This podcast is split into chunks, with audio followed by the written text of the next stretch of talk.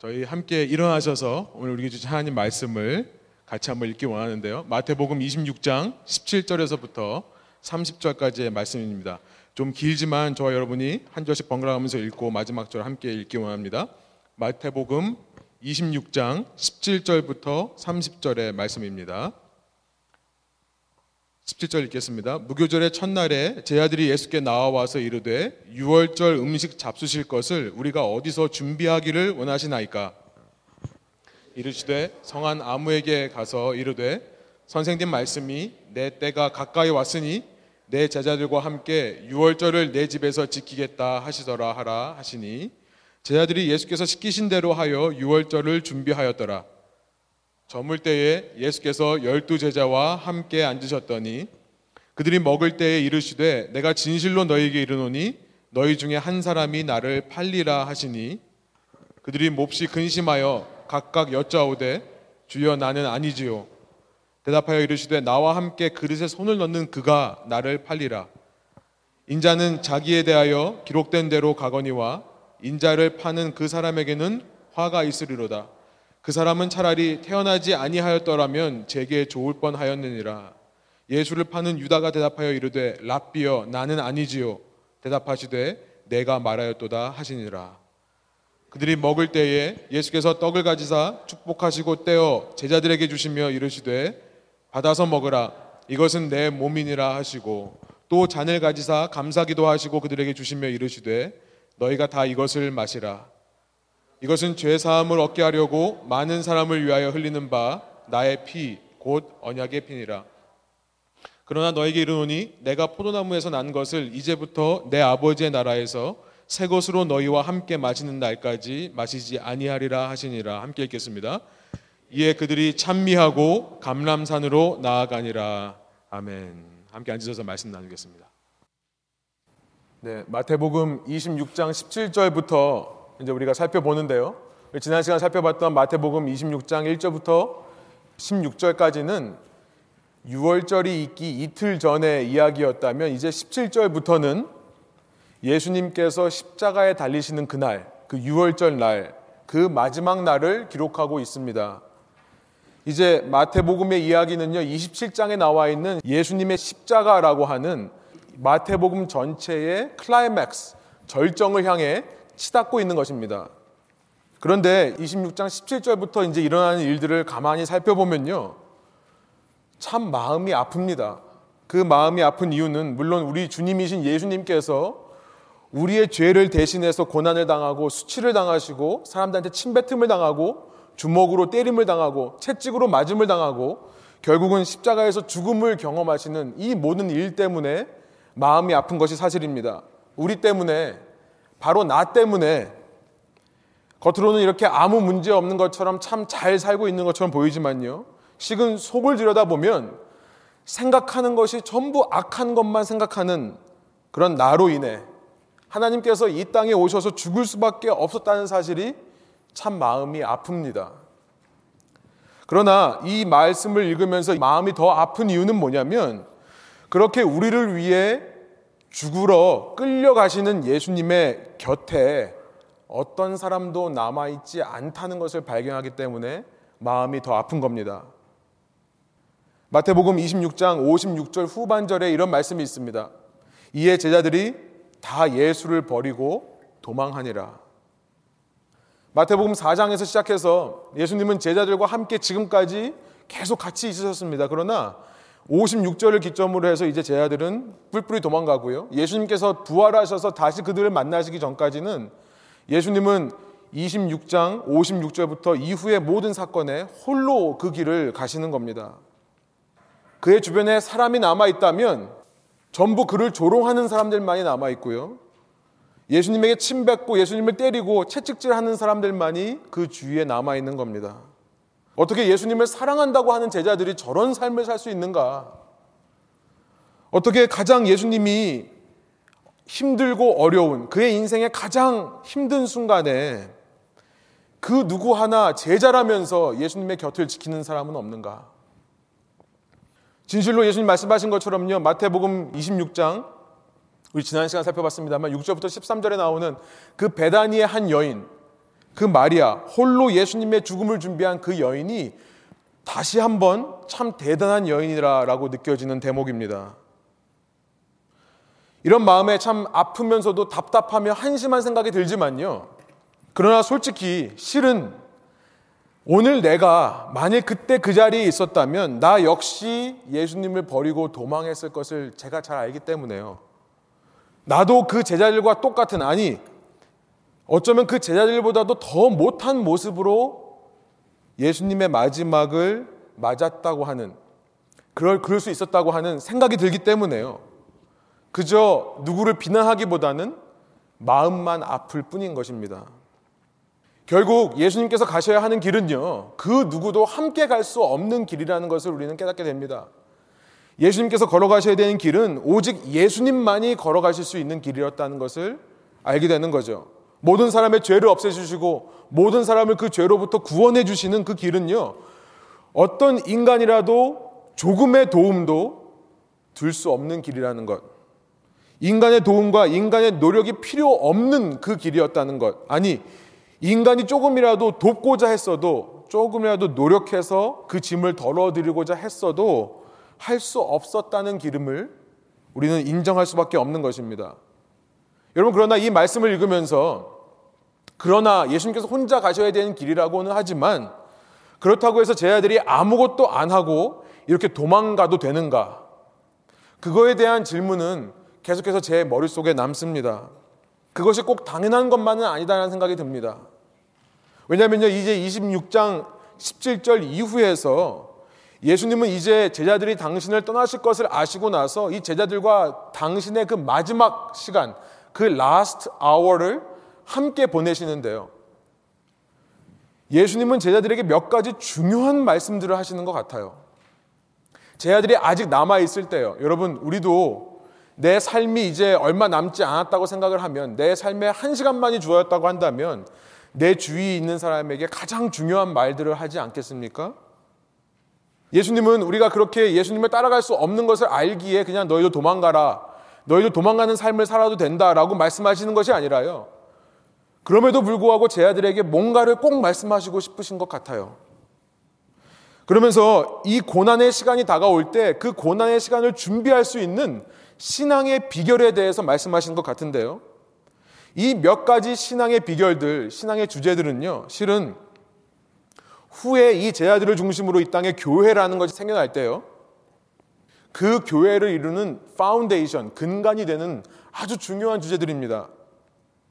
특별히 어떤 환란과 고난이 온다 할지라도 이 세상의 어려움 앞에서 신앙이 흔들리지 않고 끝까지 예수님을 따라갈 수 있는 그 힘, 어떤 경우에도 신앙을 지키고 오히려 그 기회를 통해 더 신앙을 성숙시켜 갈 수 있는 원동력을 줄 수 있는 신앙의 아주 기본적인 그러나 신앙에 있어서 너무나 중요한 몇 가지 주제들을 말씀하시는 것 같아요. 그래서 이 말씀을 읽고 묵상하면서 제가 아 이거를 시리즈로 앞으로 4주 동안 설교하겠다 생각이 들었습니다. 그래서 그 시리즈 제목을 이렇게 정해봤습니다. 신앙의 기본기다. 크리스티아니티 101. 신앙에 있어서 가장 중요한 것에 대해서 말씀하신 거다. 혹은 인생 최대의 문제를 극복하는 방법. 뭐 이런 제목으로 시리즈를 만들려고 했는데요. 그런데 이렇게 정하려고 하다가 이 말씀에서 말씀하시는 중요한 핵심적인 주제들이요. 개혁신앙에서 말하는 은혜의 방편이라고 하는 The Means of Grace. 은혜의 방편이라고 하는 정말 기독교의 핵심 주제와 동일하다는 사실을 깨닫고요. 이 시리즈의 제목을 그렇게 정하게 되었습니다. 은혜의 방편, The Means of Grace. 많이 들어보신 단어죠. 은혜의 방편, 무슨 말인가?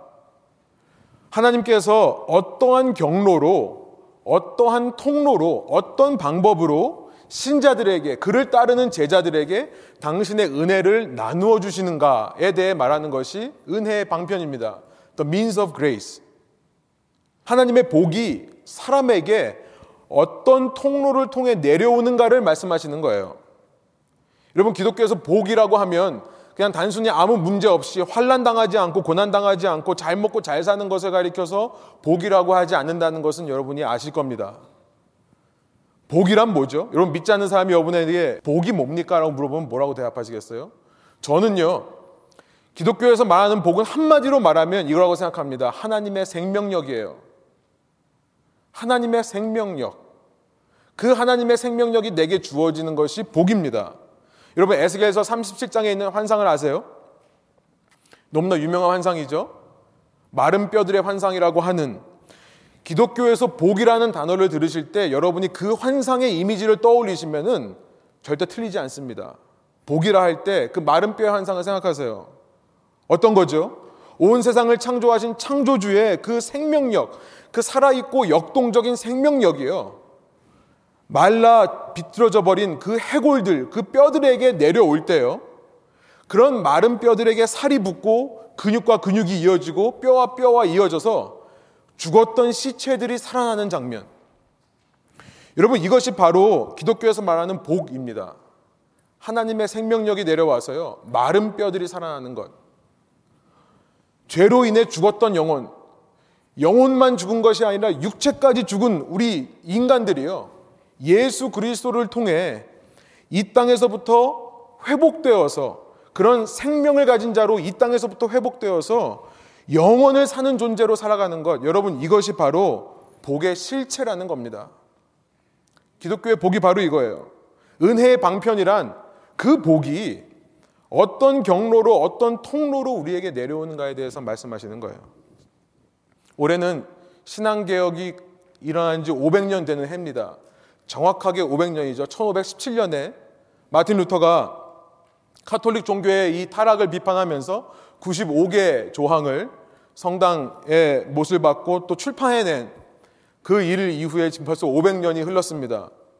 500년 전 종교개혁 이후에 루터와 칼빈을 비롯한 많은 종교 개혁자들은요, 이 은혜의 방편으로서 몇 가지 중요한 신앙에 있어서의 몇 가지를 손꼽아서 후배 제자들에게 가르쳐 왔는데요. 그런데 가만 살펴보니까 제가 이 말씀을 보면서 놀란 것은 뭐냐면, 아, 이것은 은혜의 방편이라는 것은 개혁 신앙가들이 만들어낸 것이 아니라 그 개혁 신앙가의 시대로부터도 1500년 전에 지금으로부터 2000년 전에 예수님께서 마태복음 26장에서 이제 얼마 남지 않은 그 한 시간, last hour, 그 마지막 시간에 제자들에게 말씀하신 거구나. 이것을 깨닫게 되는 겁니다. 소원하옵기로는요, 이 말씀의 시리즈를 통해서 우리가 은혜의 방편에 대해서 알 뿐만 아니라요, 실제로 그 은혜의 방편에 동참함으로써 창조자이신 주권자이신 하나님의 생명력이 우리에게 공급받게 되는 이 복을 누리는 저와 여러분 되기를 소원합니다. 여러분 그럴 때 우리는요 이 땅에서 다가오는 어떤 시험과 어려움과 고난 앞에서도요 흔들리지 않고 우리 신앙을 잡아갈 수 있고요 끝까지 제자의 길을 배반하며 도명하며 사는 것이 아니라 끝까지 그 예수님 가신 제자의 길을 따라갈 수 있는 것이고요. 주님을 끝까지 믿는 자로 영원한 하나님 나라에 들어가게 되는 은혜를 누게 될 줄 믿습니다. 네. 여기까지가 시리즈 설교의 소개였습니다. 그런데 오늘 본문을 통해서 그 은혜의 방편을 첫 번째로 말씀하시는 것은 무엇인가 살펴보니까요. 우리가 방금 전에 읽은 말씀에 나와 있습니다. 첫 번째 은혜의 방편은 뭐냐면 바로 성찬, 이 커뮤니언. 이제 우리가 오늘 예배 중간에 할 건데요. 성찬으로 대표되는 성례에 대해서 예수님께서 말씀하시고 있다 생각이 듭니다. 성례, 성스러운 예식, 더 세크라멘트라고 하는 그 성례의 대표로서 예수님은 지금 성찬에 대해서 말씀하고 있습니다. 우리 본문으로 한번 가보면요. 17절 처음 시작을 보니까 그 때가 어느 때인가에 대해서 무교절 첫날이다라고 말씀하고 있습니다. 어, 제가 자세한 내용은 나중에 원고를 통해서 좀 이렇게 드릴 수 있으면 드리겠지만요. 지난 시간에는 저희가 유대인에게 서 가장 최대의 명절이라고 할 수 있는 6월절이 뭔가에 대해서 잠깐 살펴봤는데요. 6월절은 유대인 달력으로 말하면 1월 14일입니다. 첫 달 14일째 되는 날이 그날이 6월절입니다. 출애굽기 12장 5절부터 6절 여러분 주보에 있습니다. 유대인의 하루는 해가 지면 시작한다고 내가 말씀드렸죠. 그러니까 14일이 되는 그날, 그날 밤, 그날 밤이 하루의 시작입니다. 그때 그 밤에 어린 양을 잡아서요. 그 어린 양을 죽인 피를 문설주에 바르고 문 주위에 바르고요. 그 고기는 그날 밤에 바로 구워 먹습니다. 아침까지 남겨놓으면 안 되는 겁니다. 그리고 나서 출애굽기 12장 15절에 보시면 무교절이라고 하는 절기가 시작되는데요. The Feast of Unleavened Bread. 그러니까 그 무교 그 누룩을 넣지 않는 빵을 일주일 동안 먹는 절기가 무교절입니다. 그래서 출애굽기 12장 18절에 따르면 14일부터 21일까지 1월 14일부터 21일까지 7일이 이 무교절이 되는 겁니다. 제가 이제 왜 아까 원고를 통해 말씀드리려고 했냐면요. 제가 이제 지난주에 레위기를 통독을 했는데 레위기 23장에 보면 좀 다른 기록이 있어서 좀 헷갈리시는 분이 혹시나 있을까봐 말씀드리는 건데요. 레위기 23장 5절부터 6절을 보면 6월절이 1월 14일이고 무교절은 1월 15일부터 시작해서 7일 그러니까 8일 동안 지키는 절기라고 되어 있는 것처럼 보입니다. 실제로 유대인들이 이 두 가지를 가지고 이것도 지키고 저것도 지키고 하다가요. 예수님 시대에는 이것을 하나로 통합했는데 출애굽기 말씀을 근거로 해서 7일 날로 잡았습니다. 그러니까 무교절 첫날이 6월절이 된 거예요. 그래서 여러분 주보에도 있습니다. 마가복음 14장 12절에 보시면 무교절 첫날에 양을 잡는 그 모습을 지금 마가가 기록하고 있습니다. 아무튼 잠깐 성경 공부로 빠졌는데요. 다시 말씀으로 돌아오면요. 무교절 첫날이라고 하면 6월절이라고 생각하시면 되고요. 예수님께서 이날 새벽에 붙잡혀 가셔서 그날 저희로선 그 다음 날이죠. 유대인은 저녁부터 시작해서 그 다음 날 해가 질 때까지가 하루니까 이날 새벽에 잡혀 가셔서 그날 정오에 십자가에 달려 3시까지 계시다가 돌아가신 걸로 우리가 이렇게 이해할 수 있습니다. 그러니까 주후 33년 1월 14일 금요일에 예수님께서 붙잡혀 가시는 건데 그 전에 제 아들과 6월절 식사를 하시는 장면인 것입니다. 예수님은 6월절 식사를 하시기 위해서 한 장소를 마련해 주셨는데요. 동일한 사건을 기록하고 있는 마가복음 누가복음 보면 예수님께서 성 안에 들어가라 예루살렘 성 안에 들어가면 어느 남자가 물 한 동이를 가지고 가는 것을 볼 거다. 그러면 그들을 따라가서 선생님이 6월절 식사할 공간을 달라라고 하면 한 다락방을 보여줄 거다. 이렇게 자세하게 표현되어 있습니다. 오늘 본문에서는 그냥 간단하게 누군가에게 말을 하면 장소를 마련해 줄 거다라는 명령을 하시는 걸로 나와요. 참고로 마가복음 14장 또 누가복음 22장을 보시기 바랍니다. 아무튼 중요한 것은요. 예수님은 이 6월절 식사를 위해 이전부터 치밀한 준비를 해오셨다는 것을 우리는 알게 됩니다. 이것이 그냥 어쩌다가 예수님께서 마지막에 뭐 할까 한 시간밖에 안 남았는데 제 아들과 뭐 할까 하다가 지어내신 것이 아니라 예수님은요 예루살렘에 오시기 전부터 어쩌면 이 6월절 식사, 이 성만찬을 하는 것을 준비해 오셨다는 거예요. 그만큼 중요한 일이 성찬이라는 것을 우리가 알게 되는 거죠. 아무튼 그렇게 준비가 끝나고 나서 이제 6월절이 시작되는데요. 예수님께서는 본문에서 갑자기 제자 중에 한 사람이 자신을 팔 거라 20절부터 말씀하십니다. 그러고 나서 25절에 가면 그 사람이 가롯 유다라는 제자라는 것을 우리가 알게 됩니다. 예수님은 나와 함께 그릇에 손을 넣는 자가 날 팔 거다. 그 말은 무슨 말이냐면 나와 함께 식사를 하는 사람이라는 뜻이거든요. 함께 음식을 먹는 사람 중에 한 사람이 팔 거다라고 했고 유다라는 것을 알게 됩니다. 그러나 이 문맥을 보면요. 그 말씀을 하신 이후에도 그 열두 제자들과 함께 식사를 하시는 것을 우리가 알 수 있습니다. 만일 유다를 포함한 지금 제자들의 12명이 있는데요. 이 12명이 이 성만찬의 의미를 제대로 알았다면 어땠을까 하는 생각이 듭니다. 제가 읽기에는 이들은 성찬에 참여는 했지만 이 성찬의 의미를 몰랐기 때문에 결국 그 일생 일대의 시험 앞에서 자신의 스승이 잡혀가는 그 일 앞에서 도망칠 수밖에 없는 것이 아닌가 생각이 듭니다. 유다라는 사람은 이 성찬에 참여하고도 계속해서 자기가 예수를 팔 생각을 버리지를 못했습니다. 성찬의 의미를 제대로 알고 참여한 게 아니라는 것을 알게 되죠. 나머지 열한 제자들은 어떤가? 여러분, 이 말씀을 잠깐 살펴보면 30절에 가면 참 기가 막힌 표현이 있는데요. 성찬을 하고서는 찬송을 하면서 감람산으로 내려갔다는 기록이 있습니다. 30절이요. 당시 유대인들이 모여서 유월절 식사를 하고 나면요. 이렇게 우리에게 임한 하나님의 은혜에 너무 기뻐서 시편 113편서부터 118편에 있는 할랄 찬송을 불렀습니다. 지금 제자들이 진정으로 성찬의 의미를 알고 참여했다면 이 마리아와 같이 그 베세다의 한 여인처럼 예수님의 죽음을 알고 죽음을 준비했던 사람들이었다면 이렇게 찬미하면서 내려갈 수는 없는 거라고 생각을 합니다. 어쩌면 제자들은 이런 생각을 했는지도 모르겠어요. 아, 예수님께서 예루살렘에 가시면 정말 자기가 붙잡혀가지고 살이 찢기시고 피를 흘리실 거라고 예언을 하셨는데, 아, 그 진짜 살이 찢기고 피를 흘리는 것을 말씀하시는 게 아니라 요 유월절 식사를 하는 것을 말씀하셨나 보다. 아마 어쩌면 안심했는지도 모르겠습니다. 혹은 가롯 유다가 예수님을 팔 거라는 말씀을 듣고 아, 저 가롯 유다만 잘 붙잡고 있으면 아무 문제가 없을 거다. 생각했는지도 모르겠어요. 그런데 사실 요한복음에 가보면요. 요한복음 13장에 가보면 사실 이들은 전혀 어떤 일이 일어나는지도 모르고 있다는 사실을 알게 됩니다.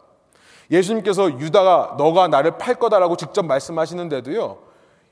요한복음 13장에는 제자들이 그 말이 무슨 말인지를 모르더라라고 되어 있어요. 심지어 그 말을 하자마자 가룟 유다가 놀라서 그 자리를 떠서 나가는데요. 요한복음 13장 27절부터 30절에 뭐라고 되어 있냐면 제자들은 가론 유다가 돈 주머니를 갖고 있는 사람이라서 아 예수님이 뭘 사오라고 심부름 시켰나 보다 이렇게 생각했다고 기록이 되어 있습니다. 지금 성찬을 참여하고서도 그 성찬의 의미가 뭔지를 모를 뿐만 아니라 가론 유다가 지금 무슨 일을 하고 있는지 지금 예수님이 어떤 마음을 갖고 있는지도 제 아들은 눈치를 채지 못했던 것입니다. 그랬기에요. 저는 이 성찬을 가르쳐 주셨는데도 성찬의 의미를 몰랐기 때문에 다가온 시험을 견디지 못하고 다 함께 도망하게 되는 결과가 일어났다고 생각을 합니다. 그런데 이런 제자들이요. 사도행전을 읽다 보면 놀라운 사실을 발견합니다. 이후에 이제 성령께서 그들에게 내려오세요. 예수님께서 이제 성령이 오시면 너희가 깨달을 수 있다. 내가 말한 모든 것이 뭔지를 그때서야 깨닫는다라고 말씀하셨거든요. 사도행전 2장에서 성령이 내려오시고 그때서야 제자들이 성찬의 의미가 뭔지 알았을 때 여러분 사도행전 2장 46절 47절 맨 마지막 절에 가보면 이들에게서 성찬을 통해 놀라운 능력이 나타났음을 우리는 알게 됩니다. 사도행전 2장 46절 47절이에요. 날마다 마음을 같이하여 성전에 모이기를 힘쓰고 집에서 떡을 떼며 기쁨과 순전한 마음으로 음식을 먹고 하나님을 찬미하며 또 온 백성에게 칭송을 받으니 주께서 구원받는 사람을 날마다 더하게 하시니라. 제자들이 후에 성찬의 의미를 깨닫고 성전에 모이기를 힘쓰며 집에서 성찬을 베풀기를 힘썼을 때 그때 하나님을 찬미하곤 그 찬미는요. 지금 30절에 나오는 이 제자들의 찬미하는 것과 너무나 180도 다른 모습이죠. 그들의 찬미를 통해 온 백성이 이들을 칭찬을 하고요. 그 온 백성에게 예수님의 영광을 드러내는 일을 감당하게 되는 것입니다. 같은 찬양의 모습인데 30절과 사도행전 2장 47절에 나와 있는 모습이 너무나 다른 거예요. 여러분 오늘 우리도요. 이 성찬이라고 하는 은혜의 방편을 통해 살아계신 하나님의 복을 우리가 소유하고 누리기를 원하는데요. 우리도 이 성찬을 그냥 몸으로 참여하는 것이 전부가 아니다. 우리도 이 성찬에 참여하면서 이 성찬의 의미를 바로 알아야 그래야 그 생명력이 우리에게 전달받는 것이고 그 생명력을 통해 우리가 모은 백성에게 칭송을 받는 사람도 살아가게 되는 것이고 그를 통해 이 땅에 주님의 영광을 드러내는 능력을 베푸는 사람들로 살아갈 수 있다는 사실을 생각해 보게 되는 것입니다. 그러기 위해 이미 성령 충만으로 예수를 주라 고백하는 오늘 우리가요. 반드시 깨달아야 되는 이 성찬의 참 의미가 뭘까요? 이것은 2000년 전에 예수님께서 말씀하신 오늘 본문 속에요. 그 답이 다 들어있다고 생각을 합니다. 본문 26절부터 예수님은 이 성찬의 의미에 대해 설명을 해 주시는데요. 첫 번째로 성찬의 의미는 무엇인가? 죄 사함이라는 것입니다. Forgiveness of sins. 죄를 사해 주시는 것. 성찬의 의미가 죄 사함이라는 것을 말씀하세요. 26절부터 28절 우리 다시 한번 한 목소리 한번 읽어 볼까요? 그들이 먹을 때에 예수께서 떡을 가지사 축복하시고 떼어 제자들에게 주시며 이르시되 받아서 먹으라 이것은 내 몸이니라 하시고 또 잔을 가지사 감사기도 하시고 그들에게 주시며 이르시되 너희가 다 이것을 마시라. 그 다음에 28절요. 한 목소리로 다시 한번 읽겠습니다. 이것은 죄 사함을 얻게 하려고 많은 사람을 위하여 흘리는 바 나의 피 곧 언약의 핀이라. 너무 간단하게, 너무 명백하게 말씀해 주시죠. 이렇게 예수님께서 떡을 떼어 주시고 포도주스를 마시라고 하는 그 첫 번째 이유는 뭐냐면 이것이 죄 사함을 우리에게 가져오기 때문에 그렇다. 여러분 우리가 sacrament 성례라고 하면요. 두 가지를 얘기를 합니다. 기독교에서 행해지는 성스러운 예식이라고 한다면 두 가지인데요. 첫 번째는 세례입니다. baptism이고 두 번째는 이 성찬 Eucharist라고 하는 Holy Communion이라고 불리기도 하는 성찬식입니다. 근데 이 둘 다 공통적으로 죄 사함의 의미가 있는 것은 우리가 너무나 쉽게 알고 있습니다. 둘 다 죄 사함의 의미가 있어요. 세례라고 하는 것은 물로 자신을 깨끗하게 씻는 유대인의 정결 예식으로부터 나온 겁니다. 유대인들은요, 혹시 내가 다니다가 알지 못하는 중에 부정함이 나에게 옮아왔을 수도 있기 때문에 세례를 통해 머리부터 발끝까지 물에 담갔다 빼가서요. 세례를 통해 혹시 내가 알지 못하는 부정함이 나에게서 씻겨 내려갈 수 있도록 하기 위해 세례를 베풀었습니다. 물에 들어갔다가 나오는 겁니다. 모든 죄악된 것이 씻겨간다고 믿었어요. 이것을 기독교로 오면 기독교에서는요. 육적인 자아가 죽고 되살아나는 것을 상징하는 예식이 세례가 된 거죠. 이전 육체가 지배하는 육적인 자아가 지배하는 나는 이 물로 다 씻겨짐을 당하고 이제 나는 새로운 사람이 되어서 born again 되살아나는 사람이 되어서 회복된 사람이 되어서 새로운 인생을 살아가는 거다. 이것을 상징하는 것이 세례입니다. 그래서 우리는 세례에 참여하면서 born again 되살아나는 중생의 역사를 체험하는 거고요. 이 땅에서 그렇게 새로운 삶을 살 것을 다짐하는 거예요. 성찬 역시도 죄 사함의 의미가 있다는 것입니다. 이 성찬은요, 우리의 죄 때문에 살과 피, 살이 찢기시고 피를 흘리신 그 예수님을 기억하는 예식이 되는 겁니다. 제가 말씀드렸지만 본래 6월절 만찬에는 절대 빠지면 안 되는 것이 뭐라고 말씀드렸죠? 어린 양 고기입니다. 어린 양을 그날 불에 구워서 먹어야 돼요. 그런데 지금 유대인들이 이 성경을 읽으면 아마 놀랄 겁니다. 왜냐하면요. 예수님께서 유대인의 6월절 만찬을 하는데요. 거기 뭐가 빠져 있어요? 지금 뭐가 빠져 있죠? 예, 양고기가 빠져 있는 겁니다. 빠지면 안 되는 양고기가 빠져 있으면서 이것이 6월절 만찬이라고 얘기를 하시는 거예요. 유대인들은 너무나 경악하고 놀랄 일입니다. 그러나 우리는 왜 여기 어린 양이 빠져 있는지를 알죠. 아니, 이 만차에는 결코 어린 양이 빠져 있지 않다는 사실을 우리는 압니다. 그 어린 양이 누굽니까? 예수 그리스도예요. 예수 그리스도께서 스스로 이제는 어린 양이 되셔서 스스로 희생 제물이 되셔서 우리의 죄 때문에 자기의 살이 찢기고 피를 흘리게 되는 그 모습을 우리에게 보여주는 것이 이 성찬의 의미입니다. 그래서 성찬을 참여하면서 우리는요, 아, 예수님께서 나의 죄 때문에 희생 제물이 되셨구나. 이것을 깨닫는 겁니다. 그렇게 어린 양이 되셔서 그 피를 흘리셨기 때문에 내가 그 피로 덮여야지만 하나님께서 나에게 줄 수밖에 없는 그 재앙과 심판이 나를 피해간다. 유월된다라는 것을 믿음으로 고백하는 예식이 성찬이 된 겁니다. 그래서 성찬에 임하면서요, 우리는 그렇게 죽을 수밖에 없었던 예수님을 바라보면서 그렇게 예수님을 죽일 수밖에 없는 내 속에 있는 죄의 문제들을 직시하게 되는 거예요. 똑바로 바라보게 되는 것입니다. 그래서 성차에는 진정한 회개가 일어나야 되는 겁니다. 이 빵과 포도주는 그냥 받는 것이 아니라 정말 회개하는 마음으로 받는 거예요. 그리고 그 죄 때문에 죽으신 예수님을 기억하며 감사하는 예식이 성찬이 되는 겁니다. 여러분 우리가 이 성찬의 참 의미, 진정으로 죄를 사해 주시는 그 참 의미를 안다면 저는 이렇게 생각합니다. 여러분 우리는 이 땅을 살아가면서 이 땅에서 당하는 고난과 이 땅에서 당하는 어려움 우리가 그것에 절망하고 좌절하지만은 않을 수 있다고 생각을 합니다. 왜 그럴까요? 여러분 우리가 이 땅에 살면서 당하는 대부분의 어려움과 고난은요. 뭐 제가 잘못해서 제가 당하는 건 어쩔 수 없지만 사실 우리가 억울하고 분하고 화가 나는 것은 뭐냐면 외부로부터 그것이 오기 때문에 그렇죠. 내가 살고 있는 세상이 혹은 내가 믿었던 어떤 사람이 나를 배반할 때 어떤 사람의 아무 의미 없는 말 한마디가 내 마음을 파고들 때 그때 사실은 우리는 슬프고 고난을 겪고 어려움을 당할 수 있습니다. 그런데요, 그럴 때마다 이 은혜의 방편인 성찬에 참여하는 사람들은요, 그 세상에 당한 모든 어려움이 결국은 이 세상의 죄로부터 왔음을 기억하게 되는 겁니다. 그리고 그것들이 죄로부터 왔다는 것을 깨닫기만 하는 것이 아니라 내가 믿는 예수는 그 근본적인 죄의 문제를 해결하신 분이라는 것을 믿게 되는 거예요. 우리가 이런 얘기를 하죠. 말 때문에 상처받지 말자.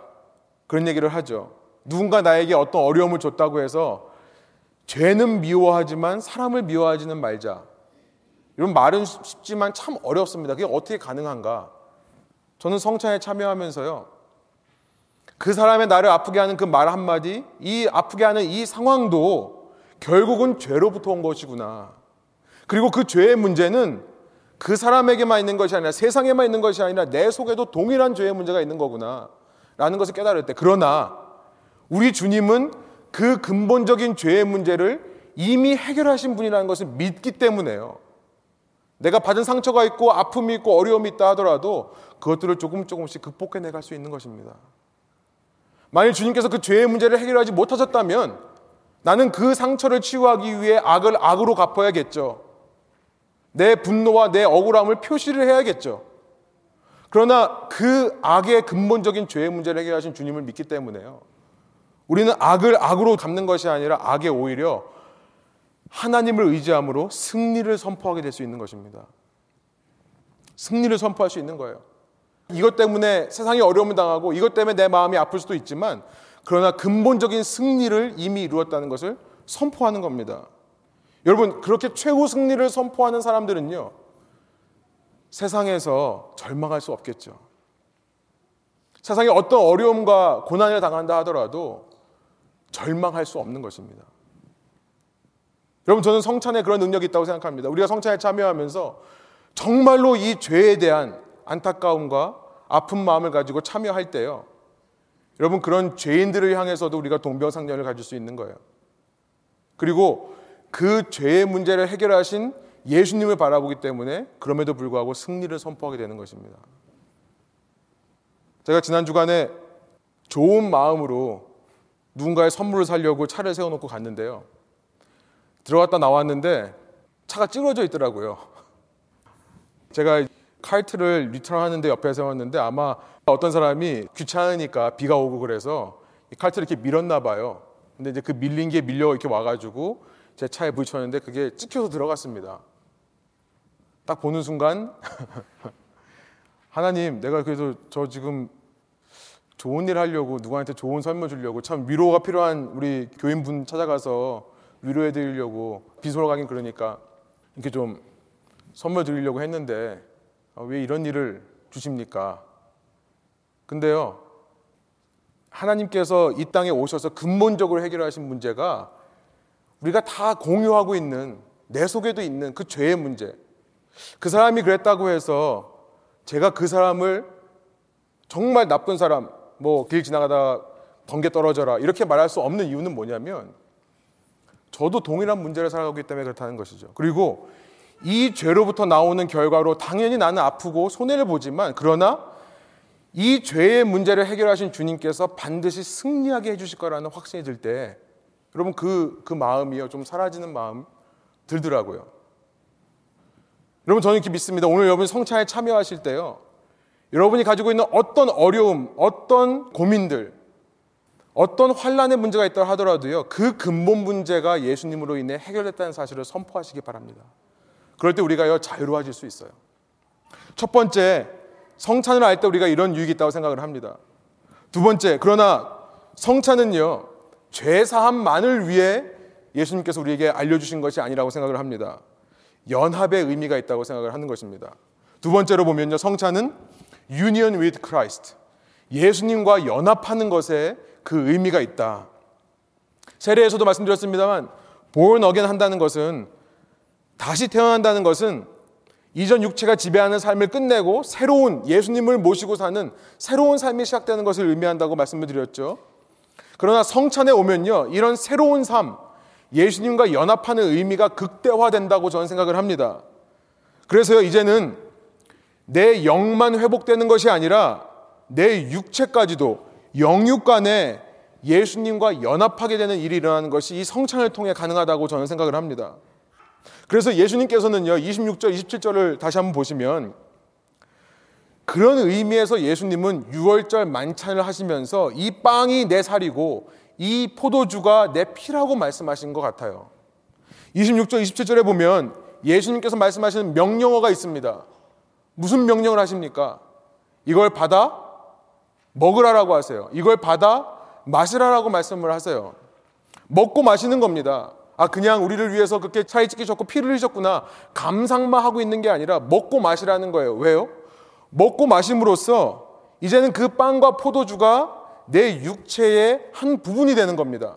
이것이 소화되어서 내 각 육체의 각 기관으로 그 에너지를 보낼 때 예수님께서는요, 영육 간의 연합이 일어나는 거다. 이제는 너의 몸의 모든 움직임들, 머릿속에 있는 생각의 사고뿐만 아니라 손가락 하나 움직이는 것까지도 나와 함께 하는 거다라는 것을 말씀해 주시는 거죠. 영적인 연합만이 아니라 성찬을 통해 우리는요, 영육 간의 예수님과 연합이 되는 겁니다. 무엇보다 이런 연합의 의미로 말씀하시는 것이 29절이에요. 우리 29절 다시 한번 한 목소리로 한번 읽어볼게요. 그러나 너에게 이르노니 내가 포도나무에서 난 것을 이제부터 내 아버지의 나라에서 새 것으로 너희와 함께 마시는 날까지 마시지 아니하리라 하시니라. 갑자기 이게 무슨 말씀입니까? 예수님은 무슨 말씀을 하는 거냐면 여러분 당시 포도주라는 것은 단지 물 대용으로 먹던 음료수가 아닙니다.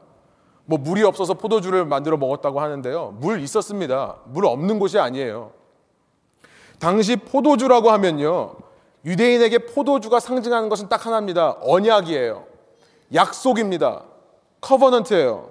그래서 28절에 보시면 예수님은 그 포도주 많은 사람을 위해 흘리는 피를 가리켜서 언약의 피라고 말씀을 하시는 거예요.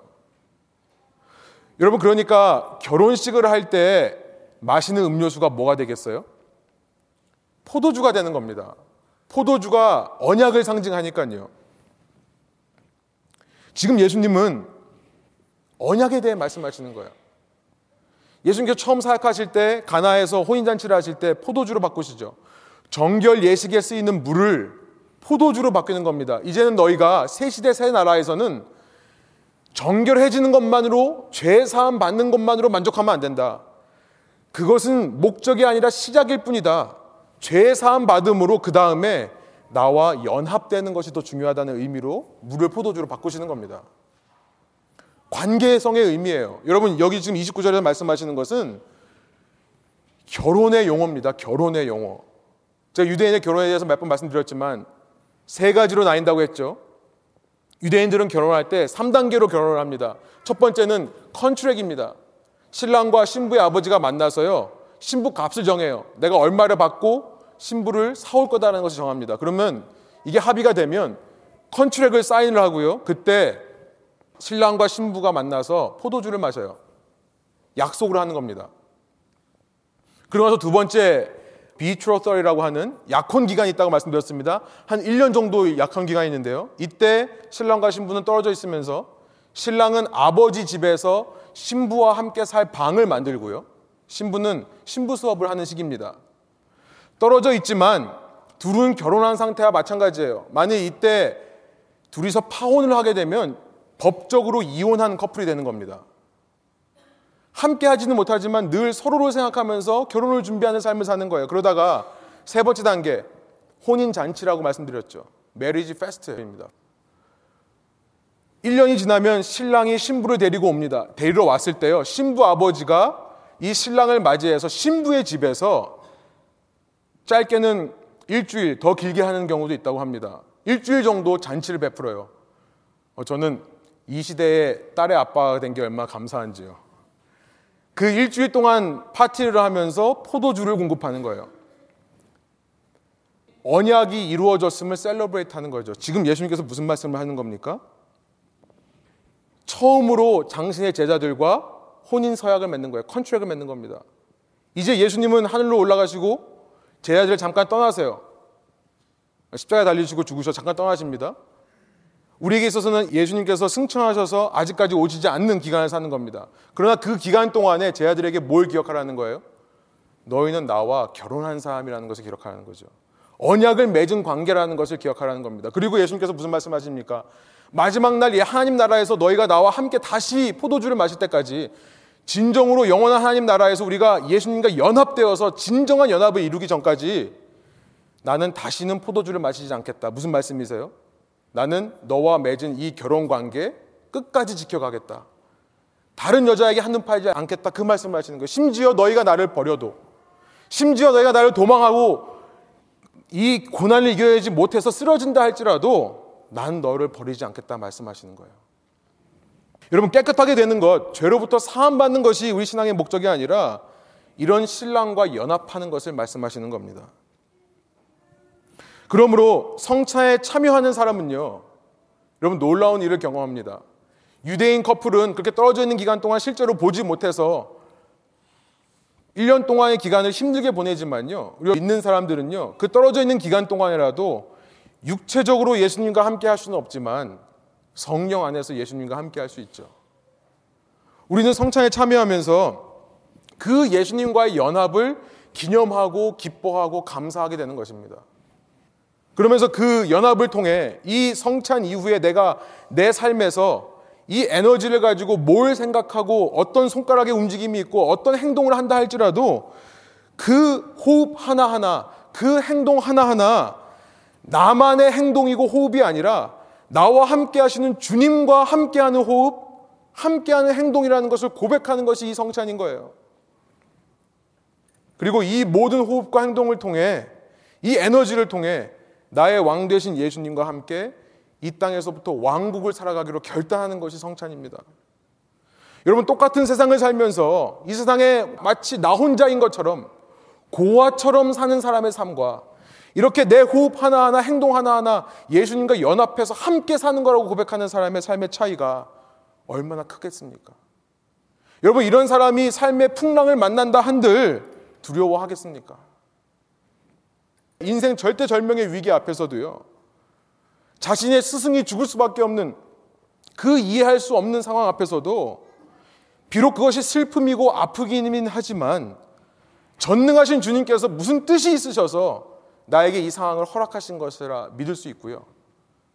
허락하실 뿐만 아니라 나와 연합하셔서 한 걸음 한 걸음 이 상황을 헤쳐나갈 힘과 에너지도 주님께서 공급해 줄 거란 믿음이 있다면요. 여러분 그런 사람은 세상에 감당할 수 없는 줄 믿습니다. 두 번째 유익이에요. 마지막 세 번째로 그러나 우리는요 이 성찬에 있어서 가장 중요하다고 생각하는 것을 놓치면 안 됩니다. 이 모든 죄 사함과 연합의 역사는요 나 혼자 개인만의 역사가 아니라 공동체로 일어나는 역사라는 겁니다. 우리는 성찬을 통해 그 하나님의 죄 사함 연합의 역사가 우리 공동체 레벨에서 이루어진다는 것을 확인하게 되는 겁니다. 나의 이 죄사함과 연합의 역사는요, 나와 함께 죄사함을 받은 사람들, 나와 함께 예수님과 연합해 사는 사람들, 그 공동체에서 행해지는 예식이 성찬이고요. 죄사함 받은 공동체, 연합한 공동체, 공동체로 드리는 Holy Communion, 성찬인 것입니다. 성찬이라 할 때는요, 그 Communion이라 할 때는 하나님과의 연합을 말하는 것만이 아니라 동시에 이런 자들과 함께 주 안에서 함께 죄사함 받고 함께 연합된 사람들과 함께 연합되는 것, 우리가 하나가 되는 것을 상징하는 것이 성찬이라는 거예요. 여러분 그래서 고린도전서 11장에 가 보면 사도 바울이 고린도 교회에게 성찬을 다시 한번 가르쳐 주는데요. 어떤 context에서 가르쳐 주냐면 교회가 분열되면 안 된다는 context에서 성찬을 가르쳐 주는 겁니다. 성찬을 통해 너희가 한 몸인 것을 알아라. 여러분 그때나 지금이나 신앙인들이 잘하는 건 뭐냐면요. 나와 하나님과의 개인적인 관계는 그나마 잘하는 것 같아요. 혼자 하나님 생각하면서 묵상하면서 혼자 기도하면서 잘 관계는 유지한 것 같습니다. 그러나 그때나 지금이나 믿는 자들이 잘 못하는 것 중에 하나가 뭐냐면 공동체의 연합인 것 같아요. 여러분 성경은 제가 말씀드렸지만 한 개인의 구원을 말하는 책이 아닙니다. 성경은 공동체가 구원받아 가는 과정을 나타내는 공동체의 구원에 관한 책이라고 제가 몇 번 말씀드렸습니다. 우리가 함께 지어져 가는 거예요. 건물과 건물이 연결되어서 한 성소가 돼 가는 겁니다. 그것이 우리가 구원이에요. 사도 바울은 그렇게 영적으로는 뜨거운 그래서 각종 방언에 나타나는 그 교회에 가만 보니까 사람들이 성찬을 가지고 싸워요. 당시 성찬은 한 끼 식사였거든요. 어떤 사람은 미리 밥을 먹고 옵니다. 어떤 사람은 밥을 먹지 못하고 와요. 그러니까 먹고 온 사람은 좀 이따 하자 그러고 배고픈 사람은 빨리 하자 그러고 성찬을 하면서 싸우는 모습이 있는 걸 보면서 그때 성찬에 대해서 말씀하시는 거예요. 공동체가 중요하다는 것을 우리가 잊지 말아야 된다는 겁니다. 공동체 없이는 내 신앙 성숙과 변화가 일어나지 않는다는 것을 우리가 깨달아야 돼요. 신앙생활은 나 혼자 하는 것이 결코 아니라는 사실을 깨닫는 것입니다. 그럼 제가 수요일 날 성경 공부 때 제 개인적인 이야기를 좀 했습니다만 이 시간에는 시간이 없어서 제가 말씀 좀 안 드릴게요. 근데 이런 얘기를 했습니다. 여러분 보시기에 제가 참 부족하고 모자란 모습이 참 많아요. 아마 이 자리에 있는 제 아내도 속으로는 아우 저 인간 아직도 이러고 살 거예요. 그런데요, 그나마 제가 이런 모습으로 설 수 있는 거는요, 저는 한 가지 정말 고백하는 것은 뭐냐면, 제가 청년부 때 청년 공동체가 없었으면 전 이 자리에 서지 못해요. 저는 그거 확실합니다. 저는 그래서 청년들을 위해서 정말 사역하는 열정으로 평생을 살아야겠다는 다짐을 한 겁니다. 제게 있어서요, 청년 공동체는 너무나 중요합니다. 한때 이런 때가 있었어요. 제가 교회를 가면 신실하다고 하는 친구들이 제 주위에 오지 않을 때가 참 많이 있었어요. 저한테 한심하다는 눈빛으로 저를 쳐다보는 사람들이 있었습니다. 그런데도요, 그런 와중에서도 제가 어떻게 예수님을 정말 깊이 만나게 되고 목회자까지 헌신하게 되는가 가만 생각해 보니까요, 그 중에서 정말 이렇게 나와 신앙생활을 함께 하려고 했던 친구들이 있었기 때문에 가능했던 것을 깨닫게 되는 거예요. 여러분, 저는요, 제가 힘들고 어려운 일 당할 때 저의 가장 베스트 프렌드는 저와 함께 포장마차에서 새벽 4시까지 술 마셔주는 친구라고 생각을 했었습니다. 실제로 참 많이 그랬습니다. 술 마시면서 밤새면서 내 고민 토로하고요. 얘기하면서 이 친구가 정말 나를 사랑하고 있다고 생각을 했었어요. 그런데 어느 순간 제가 뭘 깨달았냐면요. 제가 그렇게 죄 사함 받았다고 하면서 아직도 죄에 걸려 넘어질 때 내가 예수님과 연합된 성도 교인이라고 하면서도 때로 그 연합을 잃어버리는 삶을 살고 있을 때 그때 나에게 도움을 줄 수 있는 사람은요 나처럼 죄에 넘어가서 죄의 지배 아래에 있는 사람이 아니라는 사실을 깨달았어요. 나는 넘어지지만 나는 죄의 유혹에 시달리지만 그러나 그 가운데서도 죄 사함 받고 예수님과의 연합을 추구하는 청년들로 인해 내가 변할 수 있다는 생각을 하게 되었습니다. 그리고 그것이 실제로 지금의 저를 만들어냈다고 저는 확신합니다. 예수 믿는 사람들의 모임, 여러분, 우리가 예수님 믿는 공동체가 이 교회가 없으면 어떻게 신앙생활을 할 수 있을지 저는 참 궁금합니다. 이 공동체를 통해서요, 저도요, 한때 제가 수요일 날 말씀드렸습니다만, 목회자로 헌신할 거라고 말을 하면요, 저와 함께 있던 자매 중에 한 사람이 지금도 그 얘기를 해요. 우, 웃는 얘기로 하지만 그 자매가요, 말 떨어지자마자 오빠 안 돼. 오빠는 절대 목회자 할 생각 하지 마. 오빠 같은 사람이 목회자 되면 사람들 상처받아. 저한테 그랬었어요. 지금은 설교도 열심히 듣거든요. 근데 그런 제가 어떻게 이렇게 됐는가, 그나마 이 모양 이 꼴로 설 수 있는가, 완벽하지 않지만 공동체를 통해 모난 부분이 정말 깎여나가서 그렇습니다. 그런데 그것보다 더 중요한 게 있습니다. 내가 성숙되고 연단되는 것뿐만 아니라요. 누구든지 선자로 생각하거든 넘어질까 조심해라. 내가 잘 살고 있고 잘 가고 있다고 생각할 때도요. 넘어질 수 있기가 너무나 쉽습니다. 그럴 때 나를 붙잡아 줄 수 있는 것은 공동체밖에 없는 거예요. 나처럼 죄에 허덕이고 죄 때문에 수출어가는 사람들의 모임이 아니라요. 죄 사함 받고 주님과 연합하기로 애쓰고 있는 공동체가 변화시켜 준다. 저는요. 이 자리에 있는 청년들 또 우리 교육부 아이들을 보면서 저는 믿는 것이 하나 있습니다. 여러분 저희 교회가요. 그런 교회가 된다면요. 이 사람들 지금 보기에는 참 좀 그렇게 보이죠? 어려 보이고 아직 성숙하지 못한 것처럼 보이고 우리 아이들도 아 제가 언제 정말 커가지고 철들까 그런데요 우리가 이런 공동체를 이끌어다 보면 저는 확신하는 건 뭐냐면 최소한 저보다는 나은 신앙인으로 나올 거라고 저는 확신합니다. 정말 그래요. 다만 이들이 이 공동체 안에만 있어준다면 공동체 안에서 함께 있다 보면요 저는 확신한 것이 뭐냐면 제 힘으로 신앙생활을 하는 것이 아니더라고요. 여러분 우리는 누구도요 내 믿음과 내 능력으로 내 자신을 바꿀 수 있는 사람 아무도 없습니다. 연합하는 공동체를 통해 성령께서 역사하셔서 나를 그렇게 만들어 주시는 거예요. 성찬을 한다는 것은 우리가 그 공동체를 확인하는 작업이고요. 우리가 그 성찬을 할 때, 우리가 함께 이 성찬을 나눌 때, 우리에게 그런 성숙과 변화의 역사를 이끄시는 하나님의 섭리가 깨달아지는 것이고 확신되는 것이고 내가 넘어져도 다시 일어설 수 있다고 하는 그런 든든한 지원군과 동역자를 얻는 것이 이 성찬이라는 것입니다. 그래서 성찬을 하는 사람들은 주님을 중심으로 하나 되어서 세상에서 어떤 일이 일어나도 흔들리지 않을 수 있다라고 저는 믿습니다. 여러분 말씀을 통해 소원하옵기로는요. 이 성찬의 은혜가 여러분에게 전달되시기를 간절히 소원합니다. 성찬을 통해서요. 여러분 죄 사함 받을 뿐만 아니라 정말 날마다 승리를 외치며 사실 뿐만 아니라 주님과 연합되어서 모든 상황에서 주님께서 함께 하시기 때문에 이겨내시는 저와 여러분 되기를 원하고요. 이 성찬을 통해 내가 혼자가 아니라는 사실, 나에게 누구보다 든든한 지원군과 동역자가 내 옆에 있다는 사실을 깨닫고 힘내셔서 다시 한번 믿음의 길을 걸어가시는 저와 여러분 되시기를 간절히 소원합니다. 우리 함께 그런 마음으로 성찬에 참여하겠습니다. 이 시간 말씀을 들으신 것을 다시 한번 생각해 보시면서 기도하시면서요. 뒤에서부터 순서가 되신 분들 나오셔서 성찬에 참여해 주시길 원하는데요.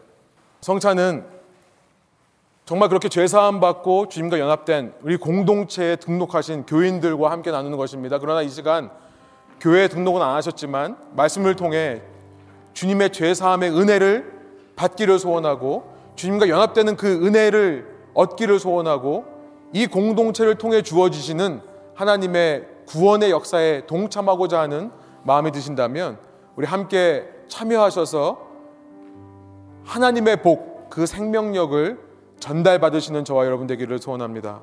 뒤에부터 나오셔서 받아가시고 빵과 포도주스를 가져가신 후에 우리 함께 자리에 가셔서 제가 기도하고 함께 드리겠습니다. 나머지 분들은 순서를 기다리시면서 기도하시는 시간 되기를 원합니다.